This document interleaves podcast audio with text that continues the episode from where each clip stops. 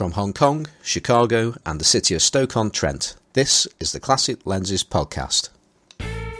Hello and welcome to episode 83. My name is Simon Forster and I'm joined by Johnny Sisson and Perry G. Hello, Johnny. Hello, good morning. And hello, Perry. Hello, good evening. and we have a guest with us. Um, and it's somebody that's been on the show before. Um, not sure if it's technically twice or not, but uh, he's been on the show before. And we have Mike Novak with us. Hello, Mike. Greetings from Fort Dodge, Iowa. Hello there. Um, right, we're going to do things slightly differently uh, this week. We're just going to go straight into what we've been up to, and then we'll go into a, a deep dive into Mike Novak. So um, you can all uh, visualize that. And uh, let's start off with uh, you, Johnny. Uh, you've been up to a few things this week. Uh, I have. Well, most notably yesterday. um, so, uh, way back, I guess it was earlier this year, which is now quite a while ago. Um, Mr. Mike Eckman um, did me a favor. and what he did was he transplanted a lens. I have an old Bessa One folding six by nine camera, and um, it had a Novar lens on it, which is a fine lens. It's just one K short of being a great lens. It's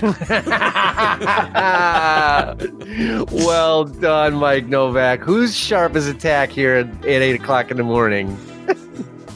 Me and Dunkin' Coffee. That's right. So, uh, so I had a I had a Bessa with an almost Novak lens on it, and um, I wanted to put a uh, well I had I had picked up for like two dollars uh, a Skopar lens, so the the the 105 Skopar. Um, and I I was kind of fancying having that thing on this camera, so um, so Mike Eckman did the job for me and and transplanted the lens and check the collimation and all that stuff. So I had this beautiful uh, Skopar lens, my favorite Tessar. Wasn't that a TV show in the 50s? My favorite It should Tessar? have been. It should have been. It, so the Skopars are my, shot with Tessars anyway. So yeah, they probably were. So the Skopar is my favorite of all the Tessar kind of clones. Um, so I, uh, I I have this thing transplanted on here, and I had really never shot the camera, and I really have been itching to shoot some six nine. So yesterday, I did a little uh, Sunday road trip, not not a very long road trip, about a half hour away, but to a place oddly enough I had never been to, um, and that place is is the Chicago Portage National Historic Site. Um, so basically, long story short, it, it's the place where they realized that they could get all the way down the St. Lawrence River, all the way through the Great Lakes, all the way to the bottom corner of Lake Michigan.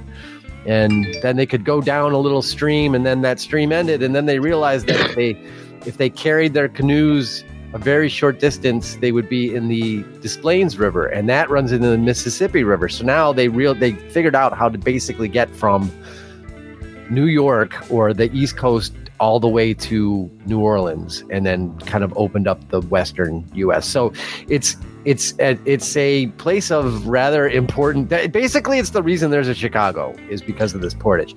So I had never been there, and really just wanted to walk around, get out in the nature thing, um, and take some pictures. So I shot a bunch with. Uh, this uh, Bessa One, and I'm gonna develop that film later today and I'm excited. To, yeah, I'm excited to see it because uh, if it works out, this would be. I mean, it's it it folds down to literally, you know, if you have a big pocket, it would fit in that pocket. Um, so I'm I'm excited to uh, to see what, how this looks, and then I have another kind of project going on where I'm gonna, I think, pick up a um, otherwise not completely functional Bessa one, and I'm gonna transplant onto it a wide angle lens so I can do wide angle pano six by nine, et cetera, et cetera. So I'm gonna build I'm gonna I'm gonna build that out on the Bessa chassis. Building a better Bessa. Building a better Bessa. Yeah. Yeah. So that that's sort of my my big highlight of my my photographic week. Um but there was another highlight, which was what, just a week ago, Mike Novak? Just a mere week ago today. So we're yeah, gonna, or, yeah, yeah. So we're gonna talk. We're gonna talk about that too, but we'll we'll wait to to get into the Novak visit. So that's my big highlight. Okay. On to Perry. Okay, Perry. So how about you? Uh, yeah, I've been up to a bit. I, I'm really glad we have Mike here because, like, for once, I'm gonna not be the gassiest person on this uh, this podcast. But um, I've I've been shooting a bit. I picked up a little bit of stuff, so I finally rounded out my collection uh, with a beautiful Leica M4. Um, Ooh. Yeah, it was listed for a really good price, and a whole bunch of people went after it. But the guy sold it to me because, and I didn't know this at the time. When we met up, he was like, "I know you. We've we've spoken before." Your fame, your fame preceded you. well, apparently, so this is my first um my first encounter with a listener, so that was cool. Uh, it's in beautiful shape. Got it for a great price. Um, and then uh, you know, this thing is like it's nicer than I thought. It was just an M6 without a meter. It, it's nicer than the M6. I'm just gonna admit that. Oh my- yeah, he said it. I heard it just then. The M4 Yeah. What was was, that- my what was that, first Perry? Leica. it, it, it, it really is. It doesn't have the 75 millimeter frame line. It doesn't have the stupid Leica logo. Yeah. Um, Doesn't have a uh, stupid light meter. it doesn't have a light meter. Yeah, the, e- even though it has that like plastic thing on the film advance, it's it's a slightly different shape. Yeah. So it feels a little bit more refined than the M6, which does feel. You know, I, Yeah, I that- jokingly told Johnny that the M6 was the the working man's Leica because there was none of this luxury stuff, right? Yeah, it sounds like you're being a bit of an apologist though for that for that wine. That it's just not the same as an M2 or I guess an M3 though, is it? Uh, no, no. I mean, for sure. Like I, I've got, I have an M2 and an M3, and they're way nicer. But uh, the M4 has the quick load, which you know saves a, saves me quite a bit of time in the field, and the uh, the rewind, which I don't really like, um, the sort of diagonal rewind that the See, I, M4 I, and I M6 like Oh, the yeah. diagonal it, rewind. it feels nicer on this M4 than it does on my M6. I find that when I'm using my M6 and I'm rewinding it, I, I it my fingers slip a lot, and when you lose Yeah. grip of it, it just starts spinning backwards, right? Whereas on an M2 or an M3, like it, it never spins backwards. But this Uh, M4, it has like a little metal knurled tip, so it's a little easier to grip. And I find that I just I don't lose grip of it as much as I do on the M6. So what, what's could you? I don't know how, how easy this will be to do, but could you could you explain the, the the difference in the loading?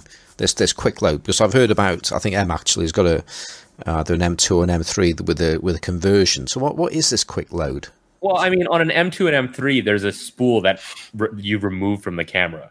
And then you have to shove the film leader into the spool and then line it up and, and stick it back in. I mean, it's not that bad. It's, it's once you get used to it, it's totally fine. The, the part that takes me time is actually getting the leader into the spool because you have to like pull up that little clip thing. Whereas on the M4, M6, um, etc., basically there's like three teeth in the bottom of the camera. You don't have to take anything out, and you Yeah. just line up the film leader and you just slot it in the middle, and then it just catches by itself. Right. Okay, Yeah, so it that takes sounds about better. three seconds. Yeah, it is. It is. I mean, that's the one thing that it has going over the M2. Um, so it's very nice. It's it, it looks nice. Uh, I had to get a lens for it. Um, so like, because your other Of course- of course you fit. did. Yeah. that goes without saying. I mean, I need a, I need a lens that's the same color. So I got a. Don't laugh. Don't laugh. That's what this podcast is for. no, no. It's actually, a really, it's actually a really happy story because um, there's a shop in Hong Kong called Sunrise Photo that I've mentioned before.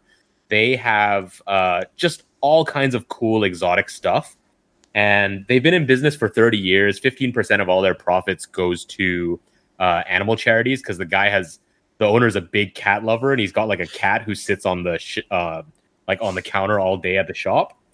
But th- they were supposed to go out of business in September because their rent got jacked up. But Oh. the outpouring of support that he got after making that announcement was so huge that um, that they're well, and I think the rent might have gone down because he's in a neighborhood where there's like a lot of police violence and like rioting.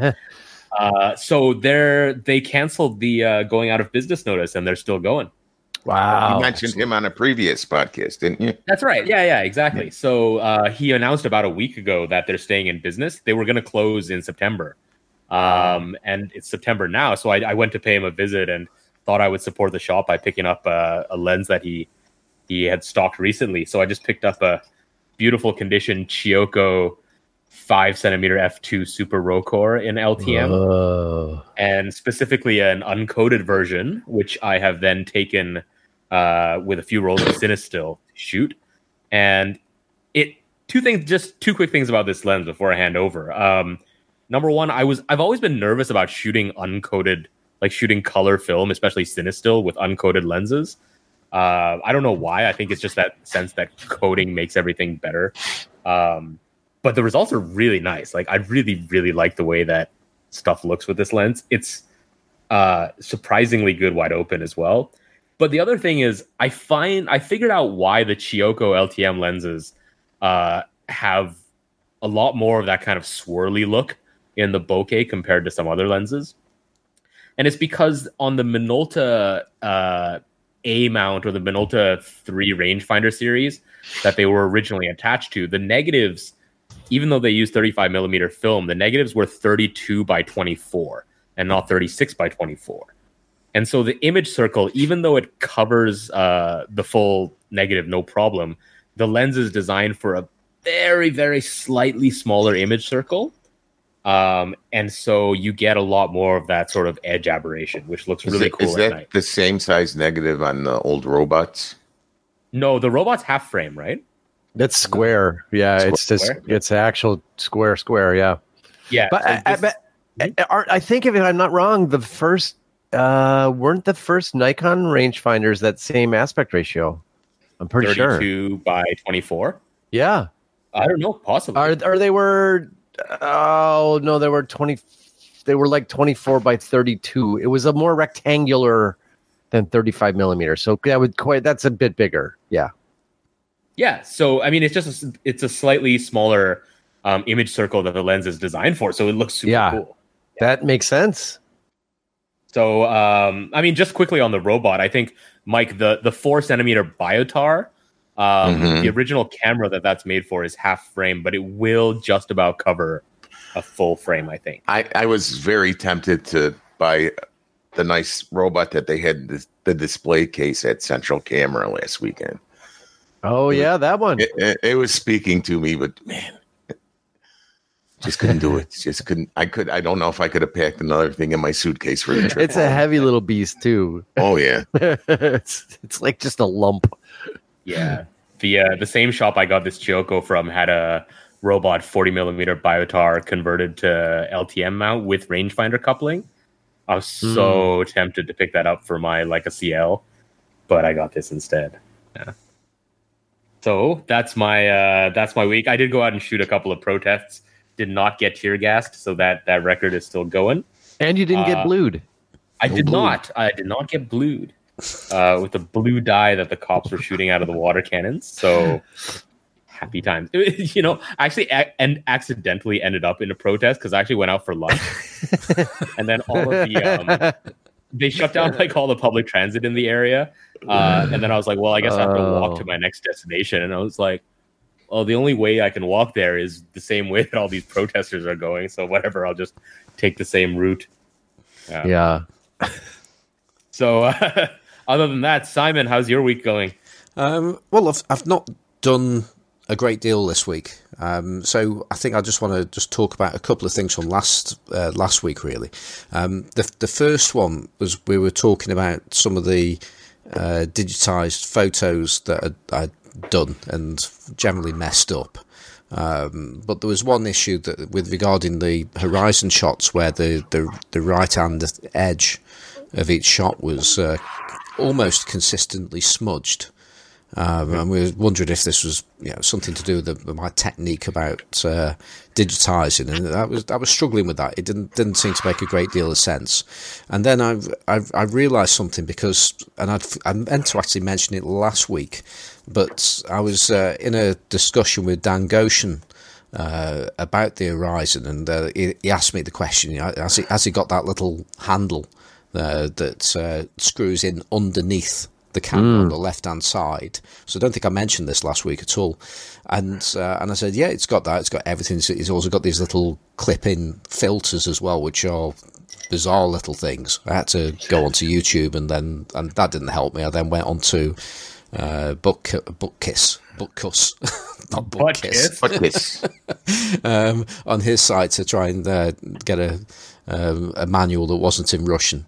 And, uh, and and just about understood how these things go in, and they're quite interesting little things. But you you, you clip them in, but you, to take one out, you have to use another filter because they've got little hooks on, Mm. on the filters, and you use the hook on the filter to unhook the other one that's already in there. Um, so if you've got one, if you only got one, then you're in a bit of trouble, really. Um, the other part was I only actually discovered I even had these filters uh, after the after the event uh, because I just found them tucked inside the handle. Um, so when I looked at it, I thought, oh, you might be able to keep a spare roll of film in there or something like that. Well, actually, no, that's not what it's about. It's about storing these filters when they're not in use. And there's a, a Y8, um, a two-stop ND, and a UV filter in there, uh, which I didn't realise. I could have really done with the, the two-stop ND as well, because really topping out at 250th and using 400 uh, 400 ISO film, that's it's a bit restrictive on bright on those rare bright days that we have here in the UK. So uh, yeah, that that would have helped me.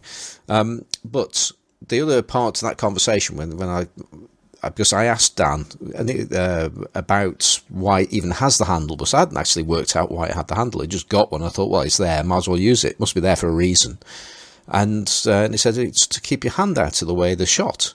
And then it, it, it then moving forward to our conversation, it dawned on me that I was making no effort. Uh, the way that I was actually holding the camera on the, the right hand side of the camera, because obviously I, I got my left hand is out of the way, it's underneath the camera, um, but my right hand is just holding the camera conventionally. So there's a reasonable chance that those smudges on the right hand side were my my fingers gripping the side of the camera.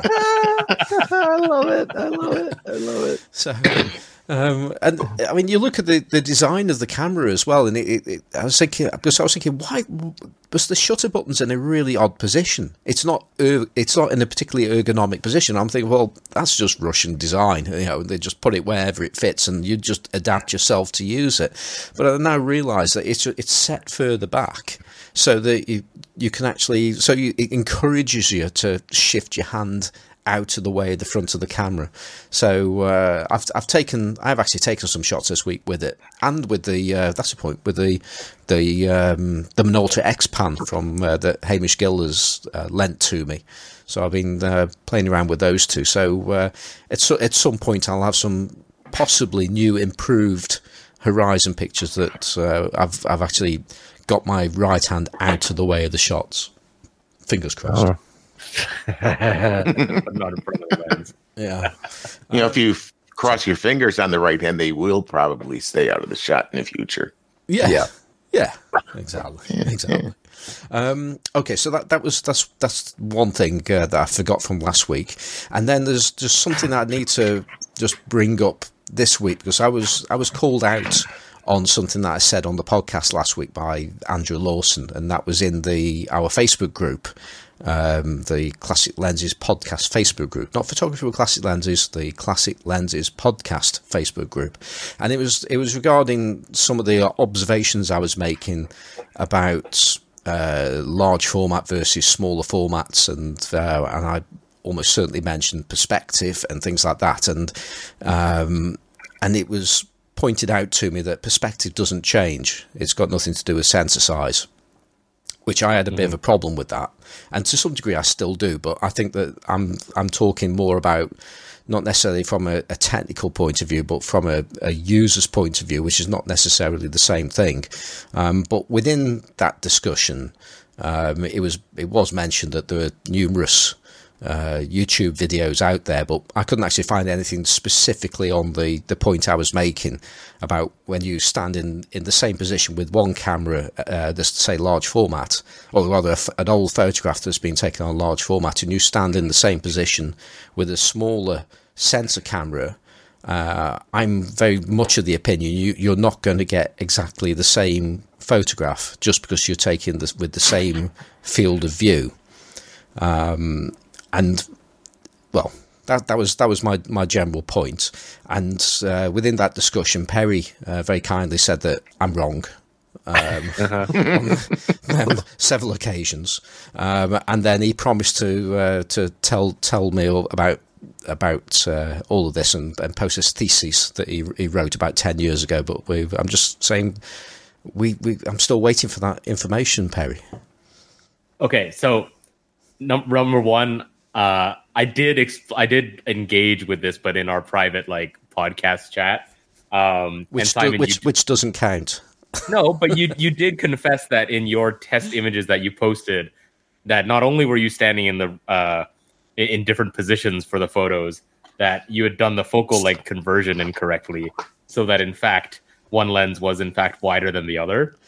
Um, just just going to say that those those two shots weren't actually produced as test shots, by the way. yeah, yeah, exactly. Um, so, so I wasn't trying to prove a point with those. In fact, one of the shots wasn't even taken by me. It was just uh, two people taking s- very similar shots in the same location, and ended up with um, similar but different different results. Yeah. So I have sent you a link, which we can include to the in the show notes, uh, of an article explaining why um, perspective is a function of like where you stand and the relative position, the relative distance of objects in the frame to the camera, uh, as opposed to like your field of view. Um, it's not an article that I wrote. You'll see that the credit at the end of it says like the concept of the article was an idea by Perry G because I was too damn lazy to actually do it. I just told some told someone else, "Yo, you should you should do this to set set the record straight," and they did. So well done. Um, but like, secondly, I do think that it's one of those really annoying terms, right? Where it is Andrew's using it as a technical term, um, and you're using it in that kind of layman sense. So it's totally understandable. Like technically, perspective is just a function of where you stand in relative distances. But when people talk about wide angle perspective, what they mean is if you if they want to get the subject the same size in the frame, a wide angle lens forces you to get closer in order to do that. But it's that act of getting closer that changes the perspective and not the field of view that you're shooting with. And so to prove this, all you need to do is stand in the same place with a tripod, shoot with as many different focal lengths, as many different formats as you want, uh, and the relative size of objects and the kind of amount of distortion or whatnot will be the same if you Mm. crop everything down to the same field of view. Mm-hmm. Right. I'm I'm still not getting that, but I'm ex- I'm, ex- I'm a, because a lot of what you say there make makes sense, and uh, and and I, and I, I appreciate that the that you're using So, uh, my, uh, my my view of um, layman being stupid person. Uh, No, no, no, no. It, it's it's the same way that like you know I, I did a degree in philosophy, right? And when people use the term begging the question, they're always using it wrong because it's a technical term that means like presupposing your conclusion and your premises. But people use it to mean like asking or raising the question, and that's totally fine, right? But some people So- will like get super triggered by like a misuse of a technical term. a, a- longer focal length lens will pull the background in closer to the subject without changing the perspective. Correct? Yes, because you're when Because you're, you're, standing at an angle to the subject. Uh, wait, wait, no, no, no. So hold on. I was I was going to say that you you just made my argument there, Mike. No, no, no, no, no, no. So, like, No, it- for example, if you're taking a portrait of someone with like mountains in the background, right? Mhm. If you shoot with a wide angle lens, um, and you want the person to be like the same size in the frame, you end up getting closer to the person. But the wide angle Yeah. lens with a larger field of view means that the mountain's going to look tiny, right? So Mhm. when you switch to a longer lens, it's a function of using that smaller field of view, Yeah. But then blowing the image up to the same size that magnifies the background right? Mm-hmm. But in order to get your subject the same size in the frame and not just have like their nose as the the, the picture, you have to step backwards, right? So the relative distance between you and the mountains changes by like nothing, but the relative distance between you and your subject has like doubled or tripled by that Mhm. act of walking back. I think And we're all talking about the same thing, but Yeah, just totally. using different language to, to get there. Yeah, right, well, the- exactly. Well, the bit that the bit that's and I'm just going to interject it here, and the the bit that I'm coming from is you can stand in the same position with a longer lens, but have more width of view with a large format. That's that's the point I'm making. But I think that has more to do with the size of the image circle, doesn't it? That, that's exactly what I'm saying. Yeah. Mhm. But that's just a function of you getting a wider field of view Right. on a right, larger right. format, like a larger piece of film. No, it's not though because you're getting that. That's The I'm- I'm- perspective doesn't change. Yeah. But, yeah, but this is the thing. I think we're talking about perspective, and, and we're not actually it's quite possible we're not actually talking about perspective at all.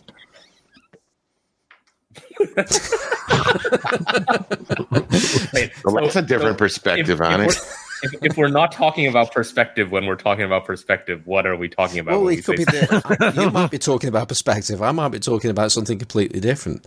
Um, okay, I think we've probably got to the end of this discussion. Time uh, and for relative dimensions in space. Yeah, yeah, that's that's uh, it's all to do with the Moogle Frugal Strata, and um, so um, on that note, um, because it's been a busy week for Mike, um, I'm going to hand it back to Johnny because and and sort of do what we actually did back in April when Mike was on the show, and for two reasons it didn't quite go to plan. The the first reason was that nobody could actually hear Mike because he was using a tin can and a taut piece of string across the Atlantic. So um, yeah, to say to say Mike's voice was very very thin. It's a shock to us when actually when I first heard him today because he sounds he doesn't sound like a pixie at all like he did last time. So uh, so that that's so that was that's one thing. So as you've heard, Mike's got a proper mic this week, uh, which is really good. Um, the second one is he, he appeared on a show that was um, hijacked um, by it, it was sort of like round two of the um, ill-judged April Fool that we did back in uh, back in April, um, and uh, and we had the lovely M and the lovely Hamish came on the show, and pretty much took the show away from us. So um, so we didn't get really get to hear as much about Mike uh, as we'd like to. So. I'm going to hand over to, to Johnny, who can do a proper introduction to the legend that is Mike Novak. Oh, here he is, folks. The gnome returns. The prodigal gnome. The prodigal gnome. He returns. So, um, I, I let's just start talking about food. Is that okay? Oh, sure, that's fine. I like food. No, no. Simon's Simon's thinking I'm going to do a proper introduction. As, as long as we're not going to do but- lobster, lobster rolls again, you can He- go ahead. no, no, no, no, no. We're get we have other we have other food food items to talk about. There are no lobsters native to the Chicago region, so there are no lobster rolls. Therefore, native to the Chicago. I, now there is a place in Chicago that thinks it does a proper lobster roll, um, and I've been there because you know if there's a lobster roll, I'm going to try to eat it, and I've eaten most of the lobster rolls that can be had in Chicago and there's a couple that are okay. But this place that styles itself as like the lobster roll, you know, capital of Chicago or something, they ain't got it. They ain't they ain't got it. So anyway, we're not going to talk about lobster rolls. Um, but we will You talk about crabs, right? No. That's a different. Perry getting crabs is a different thing. We got crayfish in Yeah. Chicago. Yeah, we have a little Getting, getting crabs is something you don't want to you don't want to get in Chicago. Trust me. Most of them come from the tainted water. Right, exa- exactly, exactly. Don't eat anything that glows in the dark. Right, exactly, exactly. So, um, so, so the highlight, the other highlight I, I, I of my week that I alluded to, um, in the earlier portion of this podcast was that that Mike Novak was in town. He was here in Chicago, and there is a photographic record to be found of this momentous event. Um, and you will see those photos um, widely throughout the places that we probably all congregate on the Facebook, um, but certainly in the Classic uh, Lenses podcast Facebook page, you will see many, many photos of that visit to Chicago by Mike Novak.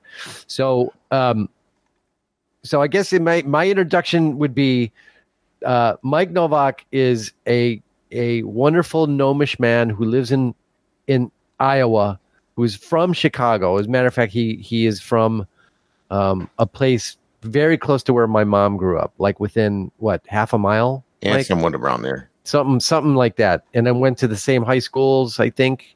And uh, so anyway, Mike's a good guy. Mike's a Chicago guy. Johnny may very well be my son. it's quite possible. it's quite possible because we don't know if Mike got an early start, but he might have. So, um, so, so I, so I, I think we other other than uh, other than the the uh, the the the lovely gnome like um, uh, profile that that Mike has. He, I think we know him on the Facebook for his interest in things such as twin lens reflex cameras. Um, well, Jesus, what what what what does Mike not have? I don't know. I don't but- have any panoramic cameras. Okay, you don't have a panoramic. except for the gotta re- Nikon Nikon AF600 in panorama mode. I think is yeah, but you but you have a lot of other things, and you're you're you have a very deep knowledge of these things, and you have very deep knowledge of expired film and all of that kind of stuff too. So we thought we'd get you back on and talk about all those things, but most importantly, to talk about food in Chicago. and don't think we're not going there, people. That means you, Simon. Mike, do you want to tell us about Gene and Jude's? Oh God, Gene and Jude's. Gene and Jude's is the best hot dog in the world and the best French fries. No matter what James Giordano or Michael Patterson, those guys say about Nathan's, it's just not even close. You know, yeah, it's it's the best. It really. you want to bite into a hot dog that bites back. That's right. It's got to snap at you. Uh huh. And James had mentioned that he could buy Vienna beef hot dogs at supermarkets in Southern California. Nah, I'd like to set the record a little straight on that because while you can buy hot dogs made by Vienna beef in Southern California supermarkets, they are not the hot dogs that Vienna beef makes specifically for Gene and Jude's. right.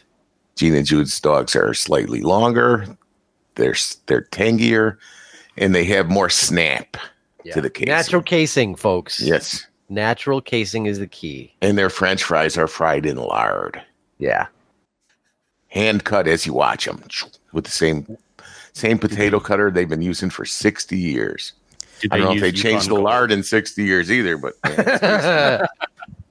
Yeah. I've, I've heard of I've heard a rumor that using ketchup is controversial as well. Is that correct? oh correct? no, no, no, no oh, ketchup no, on no, hot no, dogs in no, Chicago. No, no, no ketchup. No. There's ketchup. even a sign. There's a McDonald's next to Gene and Jude's, and they have a sign saying ketchup packets for Gene and Jude's customers. 15 cents a piece because people would go to Gene and Jude's, then they'd run over to McDonald's and just say, we, we gotta get some ketchup. Which is, which is, you could tell those are not people from Chicago right. Because there's no need for any sort of condiment on a hot dog other than than relish, onions, Yeah. mustard, and sport peppers, which Right, are it's- called pepperoncini or something. I think is their actual official name. Right. Yeah. That's all you need. It- Yeah. See, a Gene and Jude's is not the typical Chicago dog where they tend to drag everything through the garden. It's it's it's what they it's actually what they call a depression dog because it was sold originally as a cheap meal during the depression. So no no tomatoes, no pickle spear, no celery salt, no no other crap on there. Just a good old hot The- dog. the basics. bun. Yeah, the basics. Many people use use the Gene and Jude's hot dogs as air fresheners in their cars in the Chicago area. yes, they do. oh, all right. So, uh, moving on, because you know we can't talk about food all day long. So let's make sure we get right into Al's beef first. Um, Oh. Would you like to tell us about the best beef sandwich you had while you were in Chicago? The Mike? best beef sandwich I had in Chicago was actually at the Al's Beef uh, in Wrigleyville. That is a good one. That is Yeah. a good one. I must say, having Uh-huh. at several of them, that is probably the best one. Yeah. Oh, it was it was great. You know, just the right amount of beef, so tender, and they actually were not out of sweet peppers like the on the Al's Beef on uh, Wabash was when I went there. Oh, were they really? Wow. And Al's on Wabash forgot to dip my sandwich like I asked them. to do. Oh, that's bad. that's bad. that's bad. That's really bad. And their beef wasn't as tender as, as the one in Wrigley. I I think the one in Wrigley, I got to say, I think they go through so So many. It that Mhm. it's so busy there because it's just it's. I mean, it's nonstop. The amount of foot traffic, not like the one on Wabash isn't, but not like the one on, on in Wrigley. hmm It's so busy. All I used to live literally about hundred yards from there. Yeah. So, and it's in a nice little narrow, odd Narrow shaped build- building. corner building where where, Yeah. where a number of streets meet. Right. I actually have a photo of that beef. I noticed that. I and I and the, I and, and the convergence of streets outside of it. Yeah. Yeah. All right. So moving on. Again, we can't spend the whole the whole program today talking about food. So let's make sure we get right into square cut, cut pizza uh, before we go too much further. Well, I was not able to get any square cut pizza on on the uh, pub crawl portion of my visit. I have a, a friend that I grew up. She lived right across the alley from me in Franklin Park, and she owns a place called Dino's Pizza in Lake in the Hills, Illinois. Oh yeah, I know and that you know, place. I, I, I, I had posted on my Facebook page because I, I went out there for a wedding that I'm I'm in uh, I'm in Woodstock now. If anyone wants to feed me, and she responded immediately, you know, come to Dino's. If you can't get a ride there, I'll come pick you up. But you know, I did manage to to, to get in touch with another old friend that I hadn't seen in almost four decades. And we made the trip to, to Dino's and visited with Mary Beth and caught up on old times, popcorn and pizza on Sunday nights at the Novak house. Yeah. But uh, she was kind enough to uh, bring out a, a large thin crust supreme pizza, yes. which was square cut to perfection and it was Nice. awesome. I also have a picture of that on my Facebook page. Uh, now, now, Mike, I think we should quickly. You know, I th- I've been on another podcast where um, the issue of Chicago pizza came up, and certain people, well-meaning people, um, w- wanted to debate with me a bit about the merits of certain types of pizza, um, which are served in a in a pan which are generally called deep dish pizza. And they went on to name places that make pizza hmm that are not even deep dish pizza. They are No. stuffed pizza. And those are Stuffed two different things. They're two different things. But but let us not get too far down this road before we tell the truth about deep dish pizza. Right, Mike? That's right. Deep Yeah. dish pizza is tourist pizza. Yes. You know, it's it's not the neighborhood pizza. It's not what what we ate in the uh, taverns and bars when we were younger, man. Right. Correct. You know, correct. you, you, you get the, the thin crust, square cut pizza. It's square cut so you could eat a piece of pizza in one hand and drink a bottle of cold old style with the other exactly. while watching the Bears on TV on Sunday. Right. Now I I will say, I will say I grew up in addition to eating square cut pizza, just as you did, Mike, I did grow up also eating what I consider to be the only proper deep dish pizza in Chicago. And that of course is is Lou Malnati's. Yeah, Lou Malnati's is, is worth the trip, but the Yeah. you know the the the downtown places like what Pizzeria Uno and Yeah. Duo and Edwardo's and Yeah. Yeah. That's you know that's strictly for the tourists. Absolutely. Absolutely. So I'm I just wanted to make sure we, you know, we cleared all that up before we, you know, got too far into this podcast about food that we um we we got all the important Chicago, you know, food stuff out of the way. Well, I think we got all three major food groups. Oh no, one more, Yeah. one more. Uh, there's one more. Hey, hey, uh, I was just about to say. Twelve inch Italian sub sandwich. There we Alan- go. Alan Joe's Deli in Franklin Park, Illinois. You know, it's it's the best sandwich. I you know, last time I was able to take some home because we drove out there. You know, unfortunately, with my luggage situation on a very very small plane, I I couldn't do it this time. But Yeah. you know, that was something that was a must have. And luckily, my hotel was with. I well, I made sure to book a hotel within walking distance of Alan Joe's. so that was you know very important to me. I had to go you know booking.com, which one is actually physically closest to Yeah, let me let me see that map. Let me let me just pull that Mhm. map up I think there was one hotel closer, but it was it was significantly more expensive. Oh, okay. But it was almost worth the difference just to be close to Alan Joe's. You know, and I wanted a place close to transportation where I could get both to Chicago area, you know, downtown, Yeah. and also to my old, old hometown of Franklin Park. And Right. you know, it wasn't the greatest hotel in the world, but it was not bad. And interestingly enough, you know, I, I had visited some friends on Sunday, and we went to the Art Institute. You know, and they had the you know the famous painting by Hopper, the Nighthawks painting. Yeah. And I was out at my hotel, you know, in the evening, and I I looked at the, where the lobby is, and the light and the colors were so reminiscent of the Hopper that I had to make a tribute photo to Nighthawks. Yeah, that's an uncanny photo. It Oh, You really know, I kind of the, re- the the the palette is kind of reversed with the yeah. the green is on the inside and and and the earth tones are on the outside, but the light is is just Yeah. you know it, it it had to be done. No, I mean you nailed that. There were, I think quite a few people, um, including me, when we first saw the picture, was like, "Oh, whoa, it's like Nighthawks."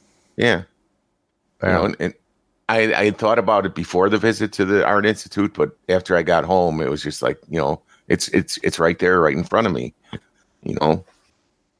And Yeah. and I I so I put on the uh the Nikkor PC 85 millimeter f2 lens on my Ah. Sony A7 II, and and took a picture and just some some minor editing for color, and I added some noise to make it not quite not, not quite as sharp Yeah. as it would be natively, and it, it you know, I'm I'm really overjoyed with the way that one came out.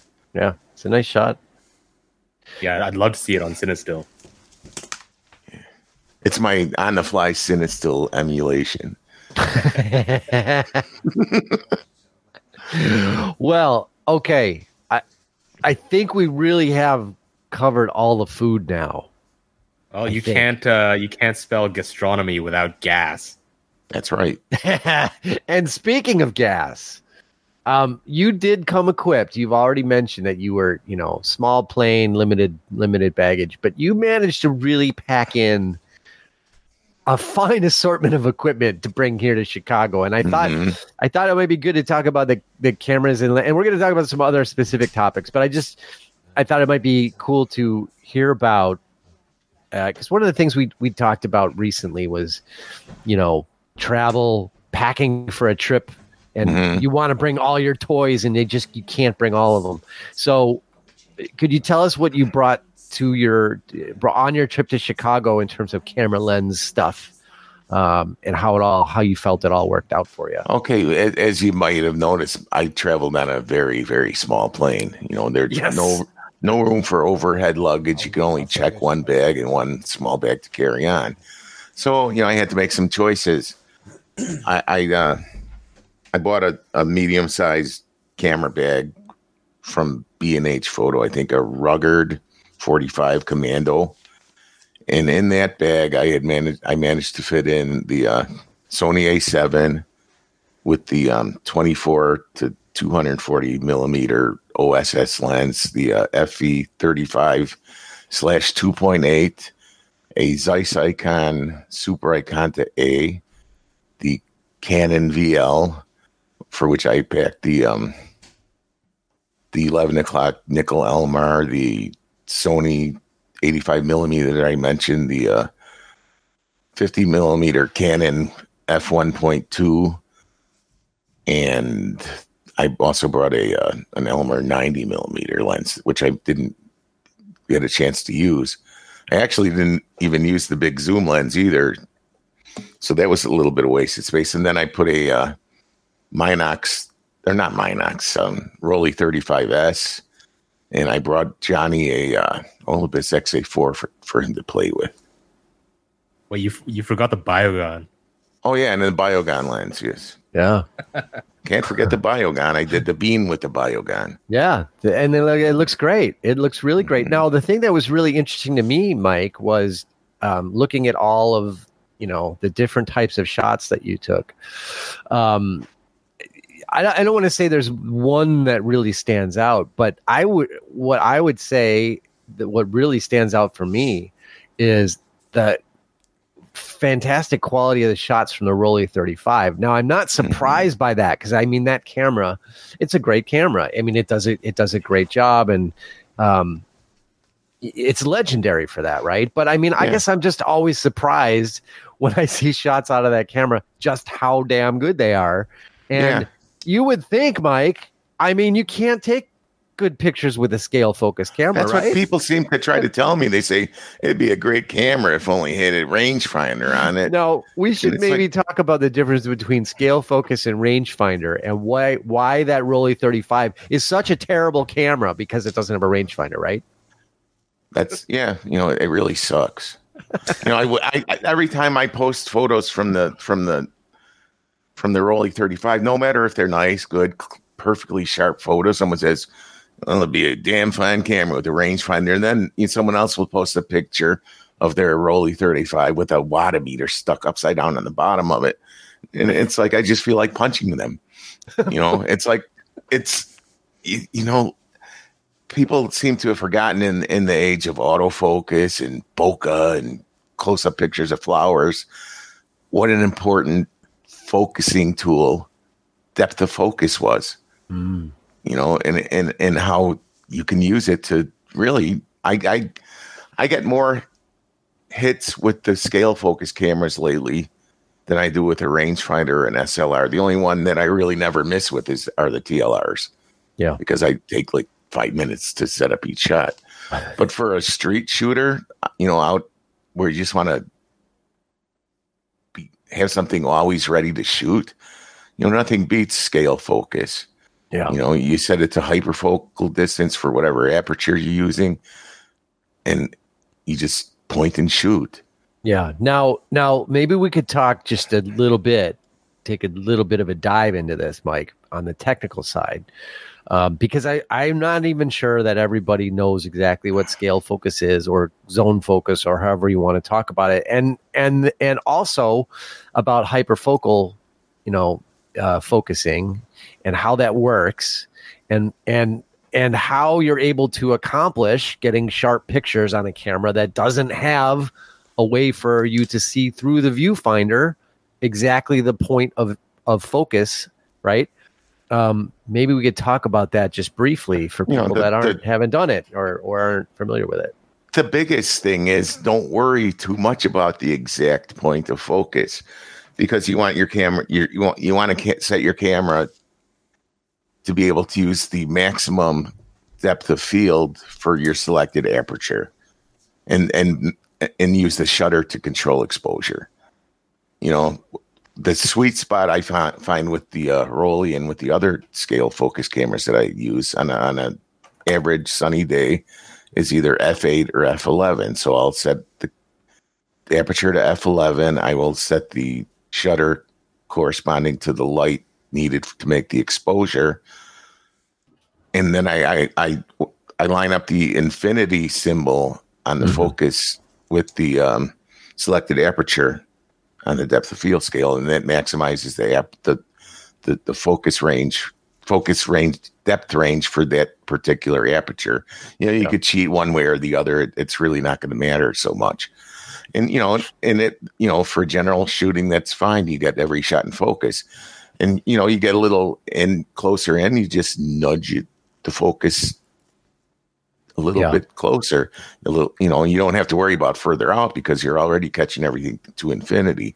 Right. you know in, in low light you know you're going to have to use a wider aperture but the same rule applies. You know you want your subject to be just within the range the, the largest range of of focus for that particular aperture Yeah. and Now- know I, I, I- was going to say, Mike, do you have a do you have a um do you have like distances in mind when you're doing this type of focus? Do you do you have like ranges of okay, well that's about six feet, that's about fifteen feet, that's about I don't even really I don't even really think about it that much yeah because I know if I'm anywhere, I think it with the with the Rollei, if you're anywhere at F eight or F eleven, Yeah. F eleven, I think anywhere between like six feet and infinity, Yeah. you're going to be in focus. And you know, I do this with the rangefinder too, with the Biogon. The the shots I took of the bean, those were scale focused. You know, F eleven, I think was the, yeah, I was at F eleven on that, and with the infinity lined up with F eleven and you look at them, you- you're not going to find a much sharper picture. So it's really, there's really not that much mystery. I think you know people forget that, you know, all all the great war photographers before the advent of autofocus lenses, they weren't sitting there fiddling around getting the focus perfect. They were scale focusing because they Yeah. were in a fast moving situation where they wanted to get the shot. You know, and the press photographers with their with their uh, speed graphics. You know, it was F eight and B there. That's what that means. Is is you have the camera set to shoot at its widest range of fo- focus. Yeah. Yeah. And it's really it's really not that hard. I don't know why people are so scared of it. I think some of the best shots I got all summer were with a uh, a Zeiss Ikon Contina 2A, and it's got a uh, three element Novacar lens, so it's almost a great lens. but you know, and, and set for hyper focus and just to walk around the block. Well, I was, you know, I had to meet a friend and I was going to give him some film to try. but you know, the pictures came out way, way better than I expected. Wow. So I've been, I've been enjoying using scale focus either with a scale focus camera or viewfinder camera or with the rangefinder. Mm-hmm. You know, it, it's it's kind of the way I prefer to shoot now. I, I I haven't put a 50 millimeter on the rangefinder hardly at all. I did when I I shot some photos at my niece's wedding and I used the 50 a lot, but that's because I knew I needed critical focus, you know, on on the face and the eyes. But for street shooting, you know, even if you misfocus a little bit with film, it don't matter. Yeah. You know, it It doesn't. still looks good, doesn't yeah. it? Yeah. Yeah. But I think I think that's where the issue is, though, isn't it? Uh, if you if you do want to use it to for selective focus, Then you don't use a scale focus camera. exactly. And, and- but that's but I think You know, that's the but uh, that- that's what everyone's mindset now seems to be. Well, I want to be able to get good, perfect shots close up with blurry out of focus. Well, then don't use a Rollei 35. You know, But exactly. pick up but your that- SLR but that's- and, and, and but that's the whole point that people are, are, are making. You know, I mean, interesting enough when when I attempted to do those street street shots um, the, the other week, and I talked about it last week with the with the Leica. Um, I scale focus was exactly what I did. I did not use the rangefinder quite quite deliberately. Um, you, you go. I went in there with the attitude just to frame and shoot, and uh, and the the shots I've seen so far, which I haven't shared any, but they're as grainy as oh, the, actually they need to go. that's because you got that cheap film from Eric, you know, and you don't have his magic voodoo for, for getting the uh, perfect exposure and, and development with them. Exactly. I need. I need You, know, to. you need to hang around more in the vintage film shooters group and, and pick I- up some tips I- and development. I think I need to post them. Uh, do a block posting the beautiful grainy mush. Well, yeah, some people embrace the grain, you know. Exactly. I, I want. I like grain when I want it, not when I don't. But uh, but uh, yeah, I will actually um, um, spam the group in one in one go. I think with uh, Yeah. with those, but they they were all scale focused. Um, but it's it's the the point though about scale focused camera versus rangefinder. I mean, I I had a um, a, a Rollei 35 uh, very very recently. Um, I bought it to, to, to sell, and, and that was exactly what I did.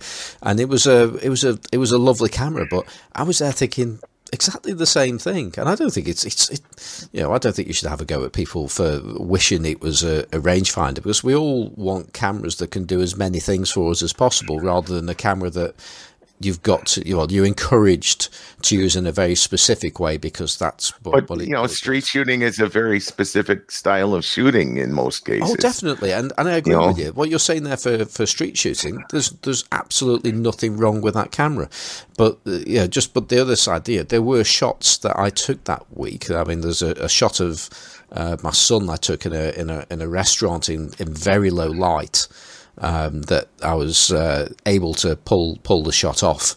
Uh, well, I haven't seen it yet, I'm not, but I know that I, I just wouldn't have even attempted uh, that shot with a with a scale fo- focus camera. And, and I would. okay. Practice makes perfect. No, but if I'm if I'm going out and I'm, I want to do street portraiture or something, then you know I will I will grab the rangefinder with the with the 50 millimeter lens or an SLR. But you know, it, I'm finding that in my town, the best light is early in the morning, and that's when there are no people on the street. So that's when mm. I, you know, it's easier to just grab the scale focus and and and and not worry about looking for portrait. Although I, when I do run into people, I still get successful people portraits with it too. So Well, three three point five, you've got a, a reasonable uh, depth of field to play with anyway, in, including with the, with the scale.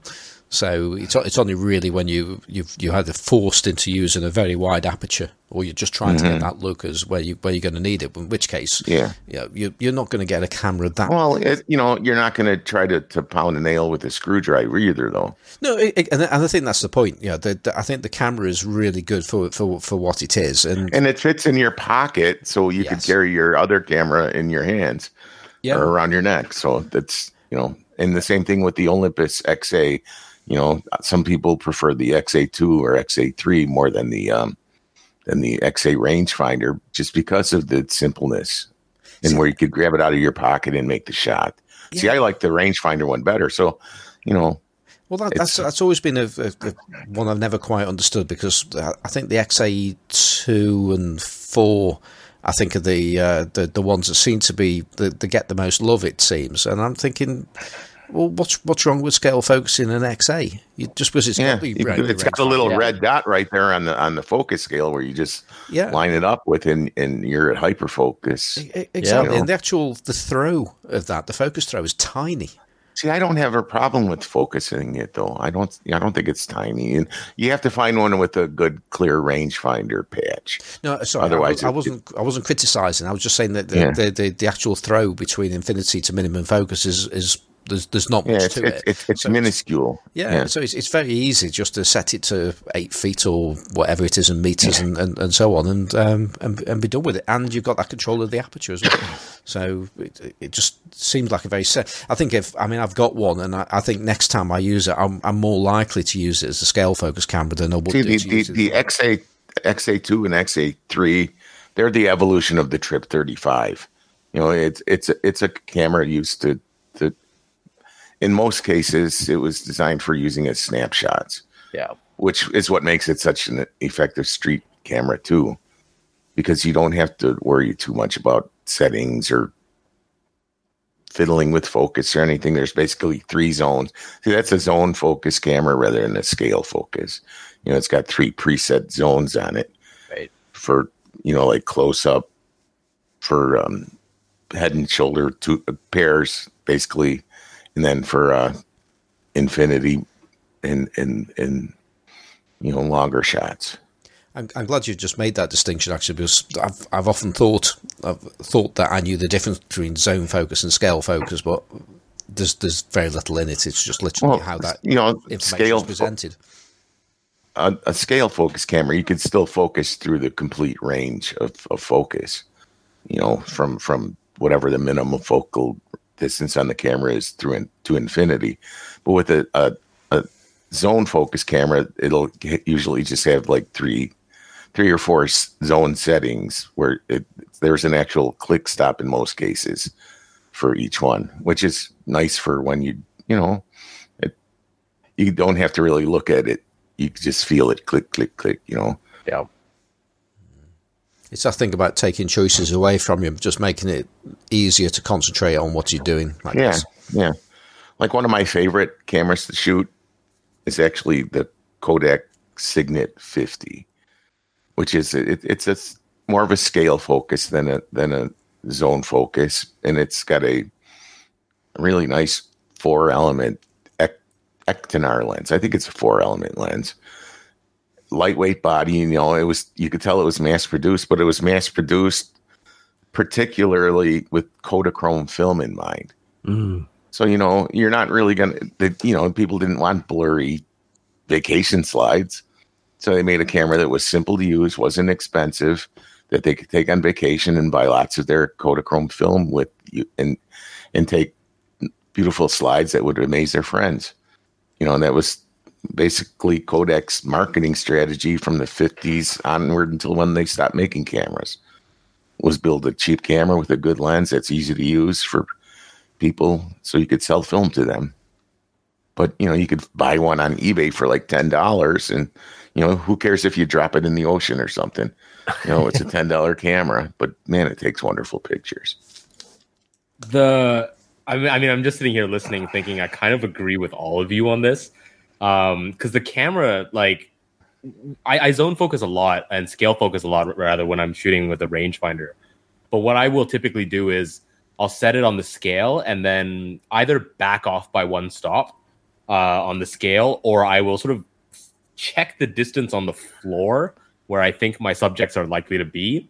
And if that if that distance is like further out than my focus point on the scale, then I'll just put it there, right? Yeah, Because, you know, it's once you get the, the the basics down, then then it all comes down to intuition. You know, same as everything, same as But- Sunny sixteen. You know, you got to know when to nudge it a little bit.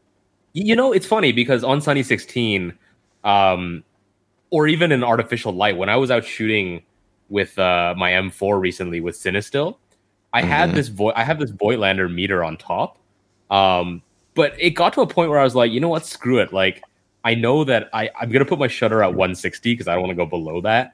And I'm pretty sure that if I'm at f2 or f2.8, I'm good here, and I don't really care about you know like mashing the button on the meter to see if how close I am. Um, but but I think like on on stuff like the Rollei 35, I, I feel the same way as Simon, or with the Olympus XA. Like I have the rangefinder version because there's just part of me likes that better than the scale focus one. But then if I take a lens like the Voigtlander 15 millimeter super wide Heliar, if I put that lens on one of my rangefinders, like I get irritated by the fact that there's no rangefinder coupling. But Mhm. then if I put that lens, the exact same lens on a best on my Bessa L, I'm totally fine shooting it with scale Yeah. focus. I don't care at all. Um, and it's it's like it's almost like having those extra focusing tools or just anything extra on your camera. If you don't use it, it's annoying, right? Which is Mhm. why like self timers are annoying on some cameras. Which is why Sony digital cameras dri- like I have an A7R2 and it drives me nuts because there's only like two buttons that I ever press on it, and then there's like two thousand other ones that Yeah. are just sitting there, um, wasting space. And I feel like I'm an idiot for not pressing them. Well, you know, you use what you need. Yeah. The only time I ever use the self timer is on my Sony A7 II when I use it to digitize negatives. You know, I'll set it for a two second because it by the time because I don't have a remote re- release for it. Yeah. So by the time two seconds is up, hopefully the camera stops shaking from when I press the ca- the shutter button on yeah, my that's, copy that's stand. what I use it for too. Yeah. Mhm. But the 35S, Okay. I mean, like, um, it's so sweet. But uh, I, I- I've I've been more tempted to get the LTM version of that lens, which costs way more. For the Mhm. simple, I mean, it's a beautiful built lens, but for Yeah. the same simple reason that, like, oh, this is rangefinder coupled, so you know, I can focus more accurately with it, even though it's such a nice lens. Well, here's here's the thing about you know scale focus or viewfinder cameras. It gives you the opportunity to use a classic lens on a camera that doesn't cost an arm and a leg in most cases, except for like the Rollei 35. And and you know it's the same quality lens that they put on the interchangeable cameras in many cases. You know, we got that Sonnar on there, and, and and the triplets are good, and the Kodak lenses are all very good. You know, and there's some some lots of good fixed lens, classic lens I was just gonna say, Mike, do we want to? It's a natural segue between the two.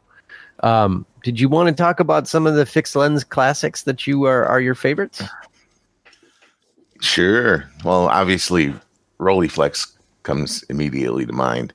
You know, um, most of them, the more affordable ones will have the Tessar or the Xenar lens, which, which are you know they're they're they're really really good lenses.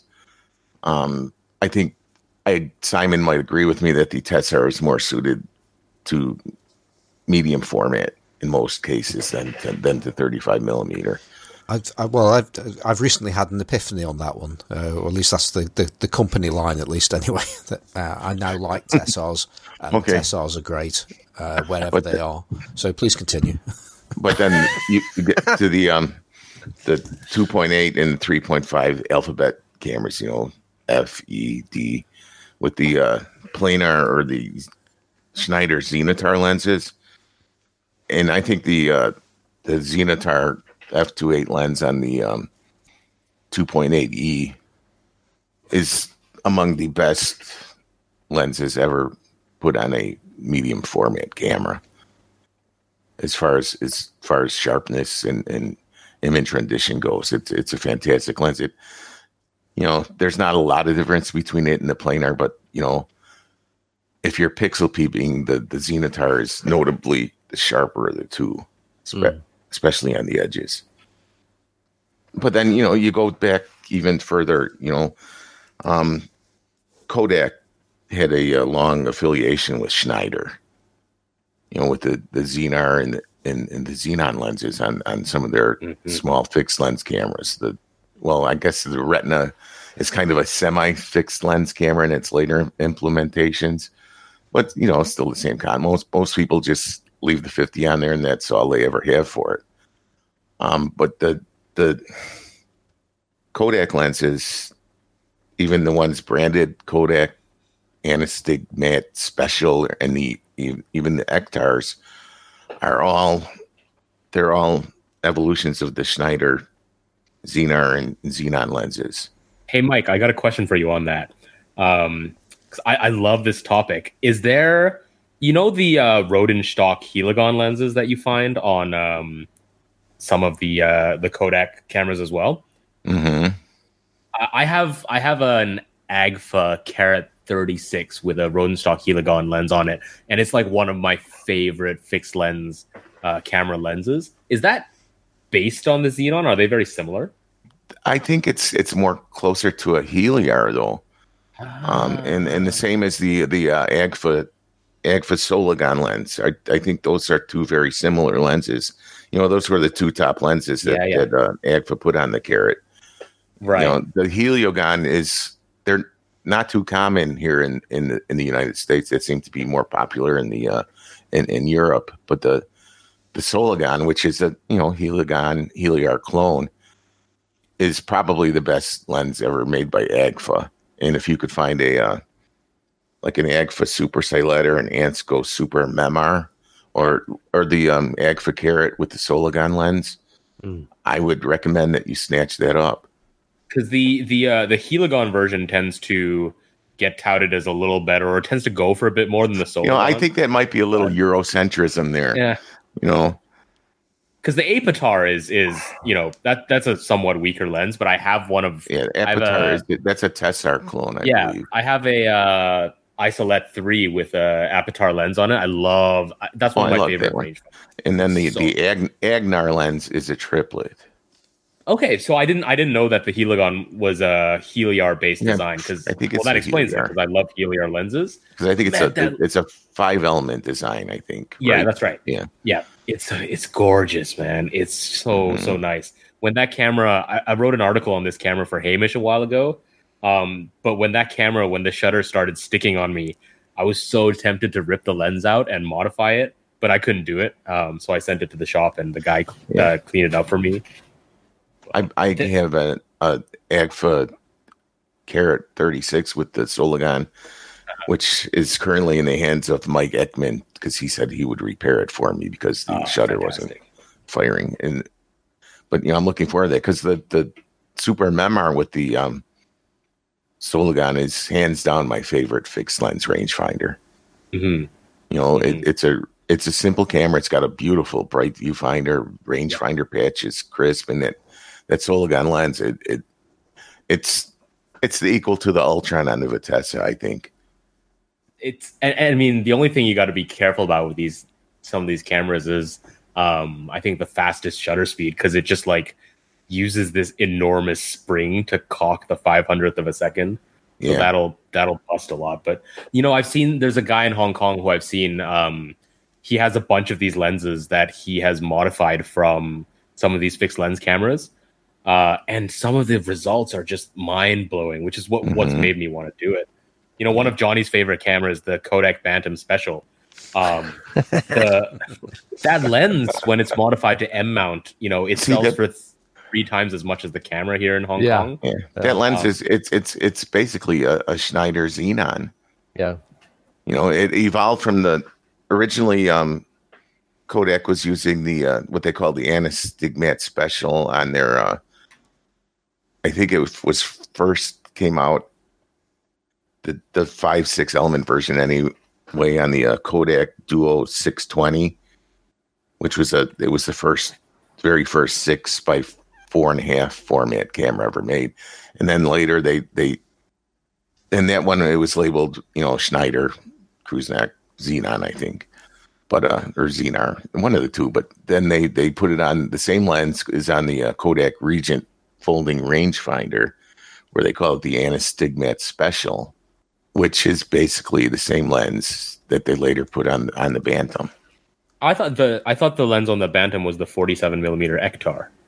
Ektar is Kodak's trade name, Yeah. for, which they, they originally used Anastigmat, Yeah. and then people were saying Anastigmat, Right. and you know, and you know, there's, there's a little bit of negative connotation after the war, maybe with um with branding the lenses Schneider, which I think was the actual manufacturer, Yeah. Gotcha. at least early on. You know, so they they they put their own name first, Anastigmat Special, which is kind of a mouthful, but Kodak loved calling lenses Anastigmat, even when technically some of them probably weren't Anastigmat lenses. Right. but then they they changed to Ektar for the for their top end. Well, there was what was it, commercial Ektar? yeah. Ektar, the- Ektar. Ek- Ektanars. Ektanar was were basically the um four element lenses, I believe. Yeah. Te- more of a Tessar clone. Yeah. That's where we're at with Kodak. Then they stopped making cameras. Yeah. Well, first they put plastic lenses on them, and then they stopped making them. Yeah. But you know, you know, an interesting fixed lens camera with a huge variety of lens and shutter combinations are the the Wirgin Edixa and Edinex cameras. You know, they're they're beautiful little. Well, Edinex I think was a rangefinder. The Edixa's beautiful little viewfinder cameras with lenses anywhere from a simple triplet up to a to the Schneider Xenon. They're, Those they're- are they're- those are nice looking cameras. yeah, and they're fun cameras. You know, it- it's it's simple. You know, it's almost like a uh, updating of the Kodak 35 and, and the way the film advance works and stuff like that. You know, and I always wonder what Wirgin would have become if not for that whole nasty business during the war with the Wirgin brothers and the Nazis, Mm. and them s- basically stealing his factory and calling him ADOX. Wait, wait. I, I don't know anything about the history of um of the Wirgin Company. Yeah, I would Um, recommend rather than me giving wrong information, is is Yeah. search Mike Eckman's site for any review he's done on a Wirgin Okay. camera, and he goes into quite some detail on on the Wirgin Wirgin uh, history. You know, rumor has it is that after the war, Henry Wirgin was able to reacquire his factory and trade for several cartons of cigarettes. but he, he was such an innovative guy, and and you know Heinz Waske, who originally who who designed the Rollei 35, was the original. Who he was the designer between of many of the uh, of the really innovative Wirgin designs. You know, like they're they're the Wirgin uh, Edixa Reflex SLR, the original one, which I think is the most beautiful SLR camera ever made.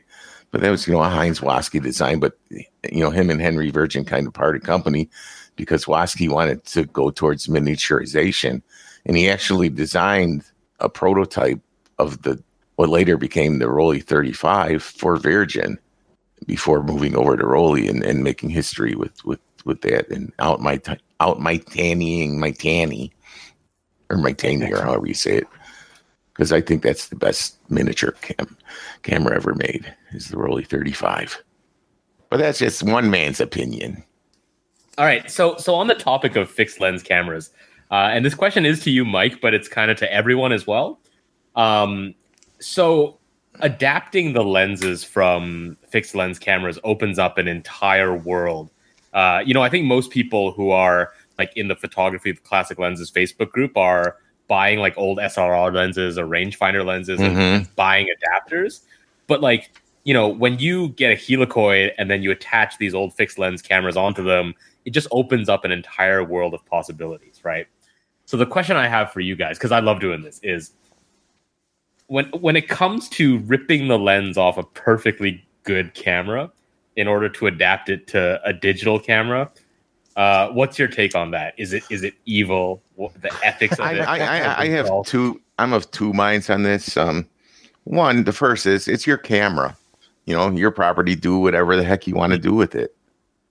Um, the other point is there's so many broken ones available. Yeah. You know, Yeah. Why take the option away from yourself of having a, a usable fixed lens camera that you might want to play with later, to just to put it on a, a helicoid for you know a lens that you might use once every two, three, four weeks or months.